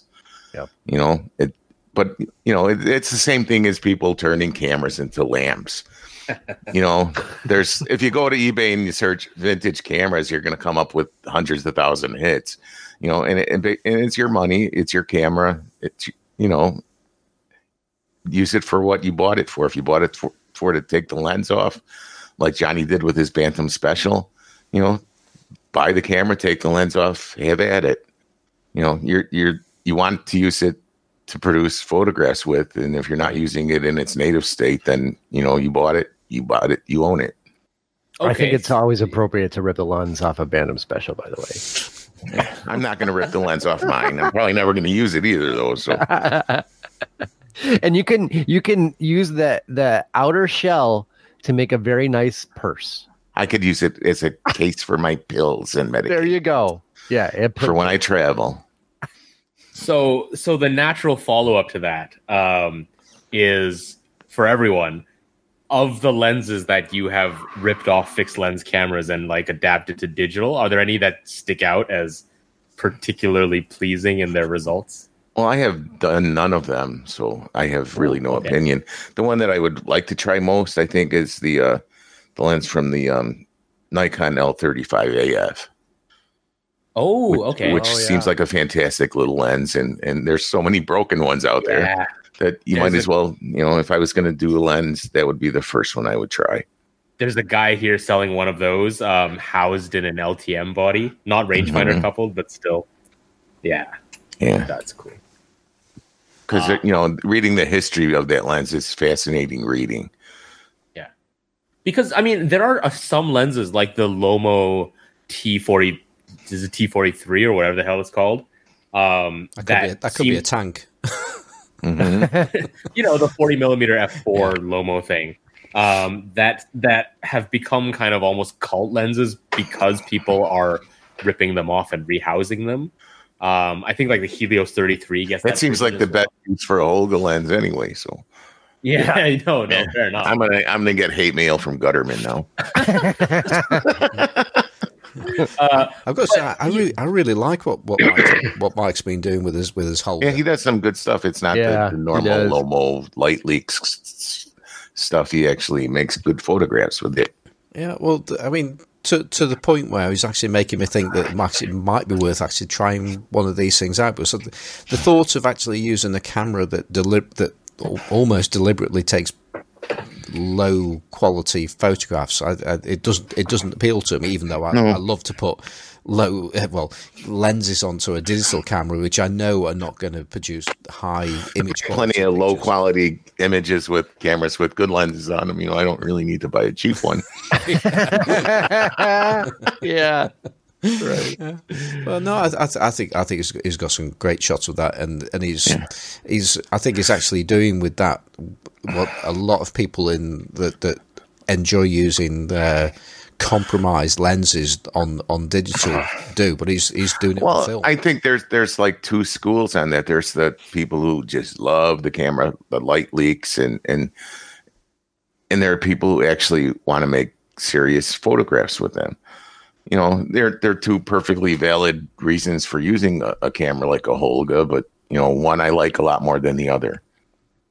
So, um, on on the topic of ripping lenses off, though, uh, one thing that that I've done, which has kind of surprised me, is um, I have an I had an old uh, Super Ikonta four, which was just dead beyond all imagination. hmm So I I ripped the lens off, which uh, Zeiss Tessar, uh, Yeah. seventy five millimeter three point five, I think.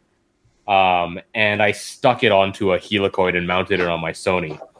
Um, and then I also took a uh, the viewing lens out of. I think it's an 80 old, millimeter lens. Wait, it depends on was it an Ikonta A or B or C? uh, Ikonta Super Ikonta four. okay, I think I- that's a six by six. Yep. Yeah, that'd be the 80 millimeter Tessar, I believe. Okay, hold on. I have it in front of me right now. It is no, it's a 75 millimeter 3.5. Okay. I mean, it came with a couple of different different lenses you could get with it. Yeah. So, uh, and then I had a old Chinese um, TLR made by Seagull break Seagull. down on me Oh, because you know they, they break. That's what they do. And um, I ripped the viewing lens out of that because you know ripping the, the taking lens is, is a pain in the butt.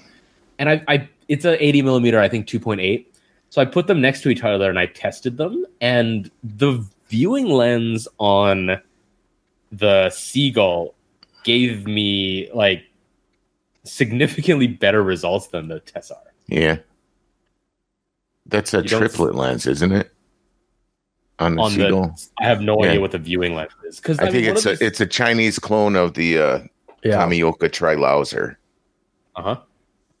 Wait, you don't Which sound is- surprised at all that the this v- I, I was always under the impression I impression like that I like, like the TLR triplet lenses. They're they're they're great lenses. Um the the Triotar on the on the early Rolleicords is Uh-huh. fantastic. I think I love the way it does portraits. You know, Okay. it- most people say it's sharp if you if you step it down a little bit, but I love it wide open on portraits because you get you know nice and sharp in the middle and and and the best swirl ever in the back. On, So on the, do you know if the uh because I, I I always assume that like the viewing lens on a TLR was just a, a crappy lens, and then they saved their money for putting the real lens on the I think lens. on some of the cameras, like the, the the picnic, the picnic TLRs, it's the same lens on both because it was a cheap lens to start with. Uh, um, on the uh, Rolleiflex, they they're they're different formulas on the on the viewing and taking lenses. I think most of the viewing lenses are are, are triplets. They're the oh, what does Rollei call them? Hyd hyd Heidosmat or something something like that. and and and they and they put the good lenses on the bottom. yeah. Okay, yeah. Because I was just I was really surprised when I compared those two, especially because there- like there's no iris in the Yeah. the viewing lens either. So shot wide open, it's it's I think a slightly wider aperture as well. But yeah, it's sharper, it's richer, it's richer colors than the Tessar. Mhm. Weird. I was going to say the, the iris is one of the issues you're going to get, though, isn't it? When you if you are taking a lens from a fixed fixed lens Well, camera, you know, times most you most people shoot wide open when they on their converted lenses anyway, right? well, yeah, yeah, very very true. But it's it's still nice to actually have an aperture, isn't it? The, uh, the iris is okay. I, I- I the the trickier part is when you've got a synchro Compur shutter and you've got to pry the blade the shutter blades open. Because a lot of the times, if, if it's like a folding camera, right, and you rip the uh, lens off, the aperture control is going to come with it. Um, whereas if it's a leaf shutter, you've got to find some way to like you've either got to take it apart and remove the blades or force them open, or do what Or I shutter with T setting on it. uh, yeah, exactly. That's what I've done. I've put it on bulb and then just like taped down the shutter. Actually, I've seen I've seen some shots. I it's it's a while now, but certainly in the earlier days of uh, the Classic Lenses Facebook group, there were a few such well, a few lenses that were that were taken, and they were using the shutter mechanism effectively as the aperture. And I don't I don't think I'm pretty sure they, they probably did have a separate aperture, but they were actually but they were using Well, you know, not all of them did though. ah right You know, okay. a lot of them had the uh, the shutter aperture combination. Right, and and that was then giving certainly if you, if they were being used, and then there was like a, a minimum focus distance that was being used, and there were some highlights in the background. You were then getting the shape, um, maybe Yeah. three blades, uh, and the, a, a, a very rounded uh, blade. So um, you get some really quite quite odd shaped. Uh, well, you don't even get not, you don't get balls at all. You just get these triangular. Triangular, yeah. I know if you- if you Yeah. if you use the lens, say from a Ya- Yashica CC, it it's got the the shutter aperture and it kind of makes a triangle. I don't know if anyone's converted those or not. I know that the uh, the DX um, 45 millimeter lenses from the Electro 35 seem popular as conversions. Yeah. I never never actually find out whether or not that lens is just exactly the same as the the, the rangefinder version, um, or or not. Which was because it's a great lens on the sorry, not rangefinder is the SLR. S- SLR because that's you know, that's a lens we've we've spoken about many times on the on the show as well. It's a bit of a favorite favorite of ours, the Yashinon 50 mm f two. I don't know. I, I, have a, a, a suspicion that if it's not the same, it's very similar. I you know, the focal length is slightly different, but you I know, just I just realised it's uh, on the the the Yashica's I think that we're talking about. It that's actually a 1.7, isn't it? Well, there's a 1.7 and a 1.2 and a 1.4. Um, or not a 1.2, a point, you know, a two. F2, an yeah. F2, which I actually prefer the F2 lens over the 1.7. But I'm weird sometimes. You know, I, I just think it renders. I think it renders beautiful. I kind of wish that that had been the winner in, in in the cheap lens contest, but everyone went for the for the. Yeah, I, I wanted that one too because I mean this well, you could buy one but- yourself, Barry. Yeah. Oh, that's true. That's true. Actually, you know, buy one that's attached to an FX3. Well, no, that's a CY camera. The ML50 1.50.2 is another good lens, but you know, but um, yeah, you could buy that the F2 DX lens fairly cheap because everyone wants the faster ones. But I've I've I've called it the the I've, I've likened it to the Cinnamon, and I think with good reason. You know, I think it renders the out of focus area in much the same way. you know, it, it's more- it's not a it's not a bubble bokeh or a swirly bokeh camera. It's just it's nice, smooth, creamy, hmm. classic out of focus area. Yeah. So while mean- we're on the subject of UFTA, real quick, Oofta. We have the UFTA man here with us. So I, you know, I, I think we should just speak about that brief, briefly because I think it was uh, Jason, um, member of the Canon PR. Jason Kolodny. Yes, me- Konopinski. Yes, member Oh, of the, the other Canon one, the P other one. Army. Um, he he he mentioned something about in, enjoying uh, the, Simon and me and the gang here all saying the word "oofta," thinking that it was like a polka thing. You know, No, it's it's a it's a kind of a mid northern midwestern Norwegian or Swedish slang term. And I'm you know, it's a it's an an explanation my for when you when you when something is is something that you find strange or something, you know, like oofta. Actually, it's what my my, my late mother in law used to say when she tried to get up out of the chair. but it, you know, it's like when you see a a, a, a, nice looking girl, you know, the, the men up there in in in in Minnesota, you know, they go oofta, you know, or when you got a really good plate of lutefisk. Yeah. It's like, man, oofta, I can't wait to dig into that. not that we're going to talk more about food or anything. We've right? we've hijacked the uh, the term for for better use, I think. yeah, it's I I agree. Except the Swedes up in Minnesota are saying, "What the hell are they talking about down there?" Hey, hey, Mike. Um, on a, a a bunch of a number of episodes ago, we had um an email from someone asking about Zunow lenses, and Mhm. uh, I think Simon mentioned that you have one of those Walz TLRs with the Zunow lens on it. yes, I do. Um, how does how how is that?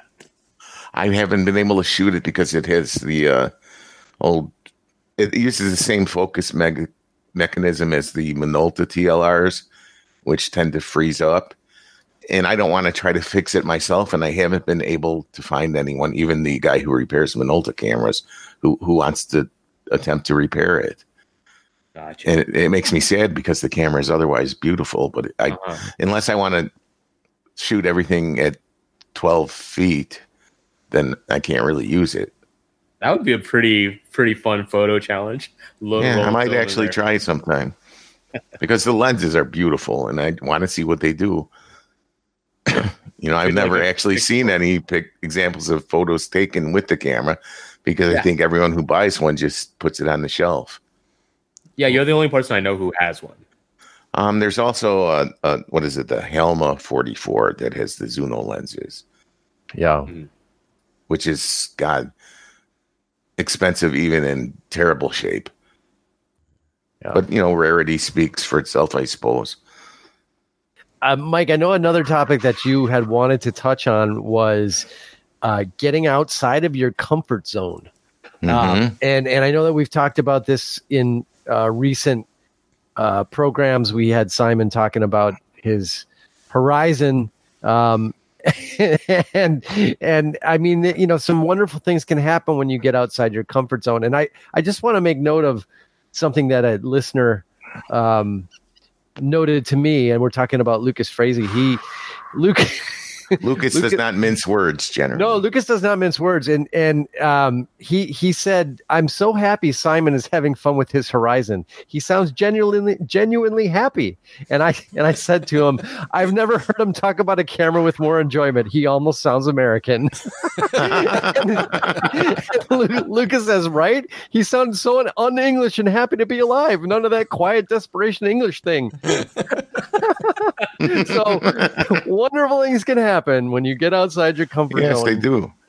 I mean, I, I did some of that on, on, on my recent visit with you in Chicago. You know, I, I tried things that I really don't do here around town. Um, you know, with with um, adjusting my uh, exposure index, I suppose you call it, in development times, and and and trying to get uh, my photos to render in different ways. Um, you know, high contrast, stuff, and and also um, well, shooting in kind of your style, I think, on a couple of them, and also in in in like Eric Sluice, he likes to shoot the slower films and and overexpose them, and and make everything really bright.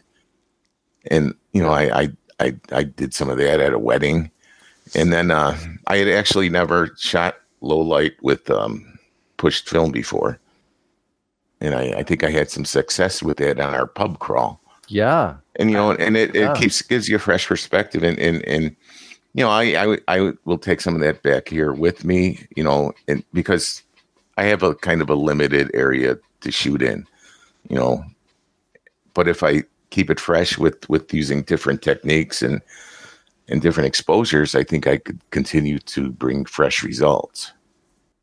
That was an experience. I'm I'm really happy with the way the shots in the uh, bar came out. I, I, you know, Mike, I was looking at those. I was like, because here's the funny thing is, I, we had the same, essentially the same setup. I had a Canon P with a 51.2 LTM, shooting Tri-X at 800. Mhm. so we're shooting the exact same lens with the exact same film, essentially. Um, and I'm really hoping mine turn out half Yeah. as good as yours. I did. wasn't metering or anything. I was just saying, yeah, this is probably right. That's what I did too. Yeah. I was at about And, you know, 1.4 thinking, yeah, I, I can handhold it at a 30th or a 15th of a second, no Yeah. problem. Yeah. And and even even in the development process, you know, I, I processed the uh I shot some the Kodak at 800 and I also shot some of the Rollei Retro 8 400 at 800. Yeah. And on the Rollei Retro 800, I I, I just processed. I tried to minimize my inversions and and keep them like gentle, which I think helped with the uh Yeah. keeping keeping the blacks black and the grays gray and the whites Yeah. white. And I think that roll turned out wonderfully. I, I mean, I, you know, not because it looks hopefully exactly like how I like my stuff to look, but yeah, I thought it looked wonderful too. yeah, the Kodak But, came out a little bit on on on the grainy side and some of that yeah. some of the blacks. it- but nothing like not not unpleasing. Yeah. I like not- grain. not you know, that's all. why I- I, have that's why I have my beautiful grainy mush Facebook group. Yeah, exactly. And and I I think it's a good, you know, it's it's Tri-X grain, man. It's beautiful, right? Yeah, so but I.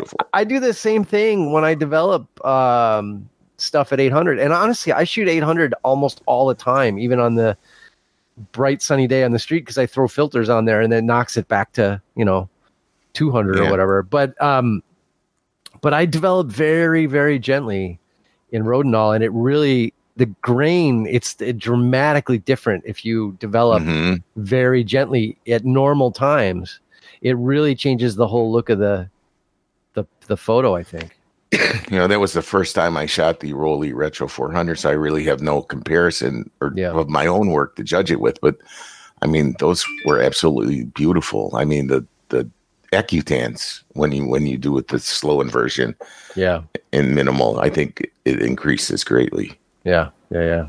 I agree. I, I just want to say something about comfort out, shooting outside of the comfort zone, um, because yeah, there was there was that hugely positive experience that uh, Lucas has mentioned there with the with the Horizon, um, shooting a, a fixed camera, although it's a sweeping camera, ultra wide angle lens, or actually it's not even it's not an ultra wide angle lens. It's a 28 millimeter lens that swings, uh, giving you a, a, a panorama, and I, I I love that, and it's um it's it, it was it was a great experience, and I, and I've already repeated it, and I will continue to repeat it because it's just awesome fun.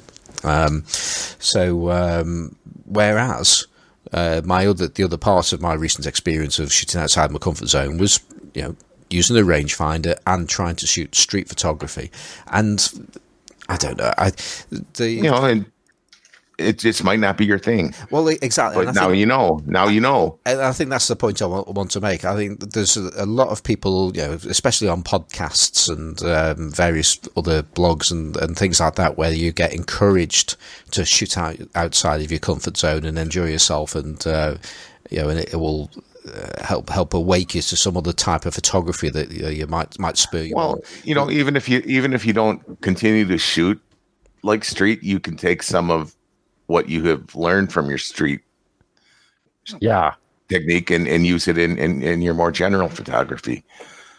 Yeah, you know, yeah. every, every you broaden your horizons in in in anything that you do new. Exactly, and I think that that's the sort of the point I'm making. Really, is that you know if you if you, I think it's good to try. I think it's that, I think that's that's the important thing about uh, going out out of your comfort zone. Do do try to do it, but if you find you actually get there and you're still not comfortable, you're still not happy with it, um, don't feel too bad that it just hasn't worked out. Then you try the next new thing. yeah, You know, and you you know, especially when you when you you find yourself shooting the same things. You know, you you have to try different things, otherwise, you know, it, you're shooting the same picture over and over and over again. Well, well, that was one of the things that when we had Ed Noble on a, a couple of weeks ago, um, and I, I think I made the point at, at, at the time. He he has found a way with his bokeh panorama shots, and to a degree also with his in, infrared shooting. But the bokeh panoramas are probably a little bit more accessible, especially if you've got access and the ability to do um, sti- stitching photos together. Um, his his bokeh panoramas can make extraordinary uh, pictures in very mundane places. So if you so if you are bored of uh, the the same old shots, you can actually take your photographs in a completely different way, and all of a sudden it, it opens things up for you. hmm You make the ordinary extraordinary. Exactly. yeah. You know, it's funny. It's funny listening to you guys talk about this because, like, the last few weeks I've been struggling with trying to get out of my comfort zone as well, um, but in a very, very different way. Well, I think if you shoot with a lens that costs less than three hundred dollars, you'll be outside of your comfort zone. Barry. no. uh. okay. touche, touche. Fair. Um, that Konica has not been that inspiring. I, I will. I will admit. See, No, I, I'm talking about. I'm talking about. I'm trying to. I'm trying to force myself to get out there and like shoot on the front lines of some of these protests, but I don't want to get tear gassed. see, I think the the, boot, the the the pancake lens is kind of a boutique lens. I mean, you know, it's it's more for for its unusualness of the lens itself than for any any of the characteristics that it renders in. Yeah, But yeah, I- I, think. Sorry, go on, Johnny.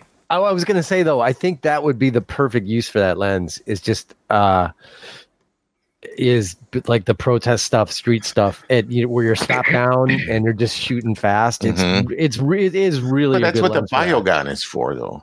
Right. Yeah, that's that's true too. But why take your expensive Biogon out and get it No, no, screwed but- up, right? Uh, yeah, I, I'm not. I'm not as concerned. Like my concern Yeah. about going out and shooting this stuff isn't that my stuff's gonna get broken. Right. Um, which it might. Although, I mean, hey, if we're gonna give the lens away to a listener, having it s- smashed up Yeah, you probably don't covered wanna Might in- break get it. it tear gassed and dyed blue first. covered in pepper, pepper spray and just blue dye. There's your lens, some super glue in a in a Brillo pad. Hit. Call it a uh, call it a special repaint edition. Just just run it through the dishwasher before you send it out. No more need Very. for a blue filter No. Mm, or a soft good point. focus filter. Soft blue Konica. No, you know, I think I think my problem with that lens is the fact that I'm shooting it on the Sony. Yeah, Um, Yeah. I can see I, that. I don't enjoy shooting SLRs, period, except for like portraits or you know longer lenses where I'm picking out a subject and that's it.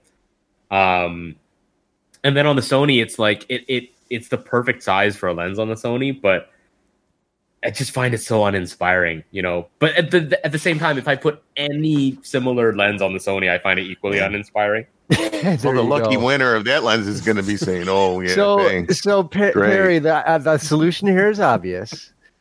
Um, you need to go buy an original Konica auto reflex full slash half frame camera, and and you'll put that forty on there, and it's perfect. And I can uh, trust me because I'm looking at my combo right now, that camera and that lens together, and it just makes me happy even looking at it. So Yeah, because when I take the lens off the camera and I play with it and fondle it, I like it a lot. uh, can I just play with it till like it's a fondling lens. glasses? No, you know, Yeah. you know, I think if I if I can find a cheap Fuji adapter, I think if I stick it on my Fuji, I'll enjoy it a lot more. Yeah, yeah, it should go good. on Haven't it Fuji. converted to like a M. Uh, oh my god. Well, I think on, on, on that note, I think we, we should uh, start to uh, wind things down a little bit now. Um, thanks, Mike, for uh, uh, Hey, it's with been your, fun. Your vast knowledge of uh, food. And uh, We haven't even touched on beer yet. No, we didn't even go there. No. we didn't. Even, we didn't even go there. another another another time. Um, let's just um, do a bit of housekeeping. Um, first one being, uh, I just want to thank uh, those people that have donated to us in the in the past week, which are Barry Carr and Nigel Cliff. And Nigel uh, has also left us a message um, with his. His his donation saying, uh, "Don't spend it all on M2 winders." Um, Well, I've already got one. It's it's it's in fact, in fact, it's the only reason I'm keeping the camera. It seems so I can just wind it on. Um, so uh, if anybody else wants to uh, help help us along, um, you can just go to uh, www.coffee uh, ko dash ko dash fi dot com and just search classic lenses, um, or you find the, the link in the uh, in the show notes, um, and you can help us out. So uh, very appreciated for those people that uh, have uh, donated to us. So um, so there's that. Um, Johnny, have you got any shout outs this week or anything like that? Uh, I don't think I do actually. Um, no, I don't think so. Other than, uh, I mean, I kind of did a shout out last week to the Novakian uh, photo walk folks. Um, so I would, you know, n- we have we actually have Mike here today. So my shout out is really to Mike himself. Hey, Johnny. so so I'm I'm really glad you were you made it into town, Mike, and it was it was great to to hang out with you in person had fun. finally. Yeah, it was it was that was a cool night. So I'm really glad you you were able to make it in, and hopefully um be, it will be a regular feature that you'll you'll do this every year, or you stop by and do a Novakian kinda- photo kinda walk in Chicago. Looking forward to it. excellent, excellent. And I've I've just realised that we do actually have an email, but we'll we'll save that one for for, for next time. Um, so Perry, any shout outs from you? uh, no, no shout outs from me. Okay. Um, well, and I haven't got any other other to say. Uh, come along on a Tuesday night uh, to if you want to do some developing, uh, printing, or things like that, or just chat about old lenses and uh, cameras and things at the Six Towns Darkroom in Stoke on Trent. That's every Tuesday evening. If you want to know more, just drop me a line via the many places that you can get in touch with me. Um, okay, so let's. I have I have shout outs. Oh, I'm- I do apologise, Mike. Yeah, and I, I'd like Yeah. to give a shout out to my partners in crime on the uh, photo walk slash pub crawl, Jose Luis Uribe, the lovely Sonia Milian, and Eric Reese. We had a, a great time. It was great meeting new friends and friend people I've known just online. Yeah. I mean, and you know, I also want to say the high point of my trip to Chicago, besides the photos and the food and everything, was just the diversity of the city. You know, everyone should visit Chicago. It was, you know, riding the blue line and hearing people speaking five different language speaking five different languages in all colors. It's just not something I see every day anymore. Mm. So the shout out to the city of Chicago and the people of the city of Chicago. Absolutely. And All right. and Mike, um, where are the other places that people can keep up with all the things that you you do? I can be found on both uh, Flickr and Instagram as Greyscale Three. Was, I, I do have a blog, but it's completely devoid of content, so there's no use going there. was it was it was there a grace was grayscale one and two taken? I suppose, and that's Greyscale with an E. I I I, I posted a link to my uh, Flickr album of uh, of the photo walk pub crawl in, in the uh, in the podcast chat here. Johnny What- wants what- to add it to the show notes. What possessed you to spell gray properly? because I think it just looks cooler when you write it. you know, it was it was Greystoke, you know, the Legend of the Tarzan. It wasn't Greystoke. No, Greystoke is where Simon lives. Yeah. it's it's Most most It's- days, but you know, yeah, it's very grey at the moment. That's for certain. yeah. Um, okay, um, Mike. Once again, thank you for, for, for being with us. I'm glad we've actually given you an opportunity to talk in, the, in a way that people can listen to you this this, this time as well. So um, it's been great great to have you on. it's been my pleasure. Um, right, so Perry, um, how can people keep up with the things that you get you do? Uh, you can find me on Instagram, Flickr, and the internet at Perry G. P E R R Y G E. Okay, and Johnny. Not to be confused with pierogi. No, no, it's very different. Although, although if you poke them, they feel kind of the same. Yeah. Uh, you can, you can keep up with me um, at uh, System Photography on Instagram, and you can meet me in person at Central Camera Company in Chicago uh, most days of the week. And take it take it from Mike Novak. That actually works. Mhm. Did that last He week? actually sold stuff to me. I did actually. Yes. Yes.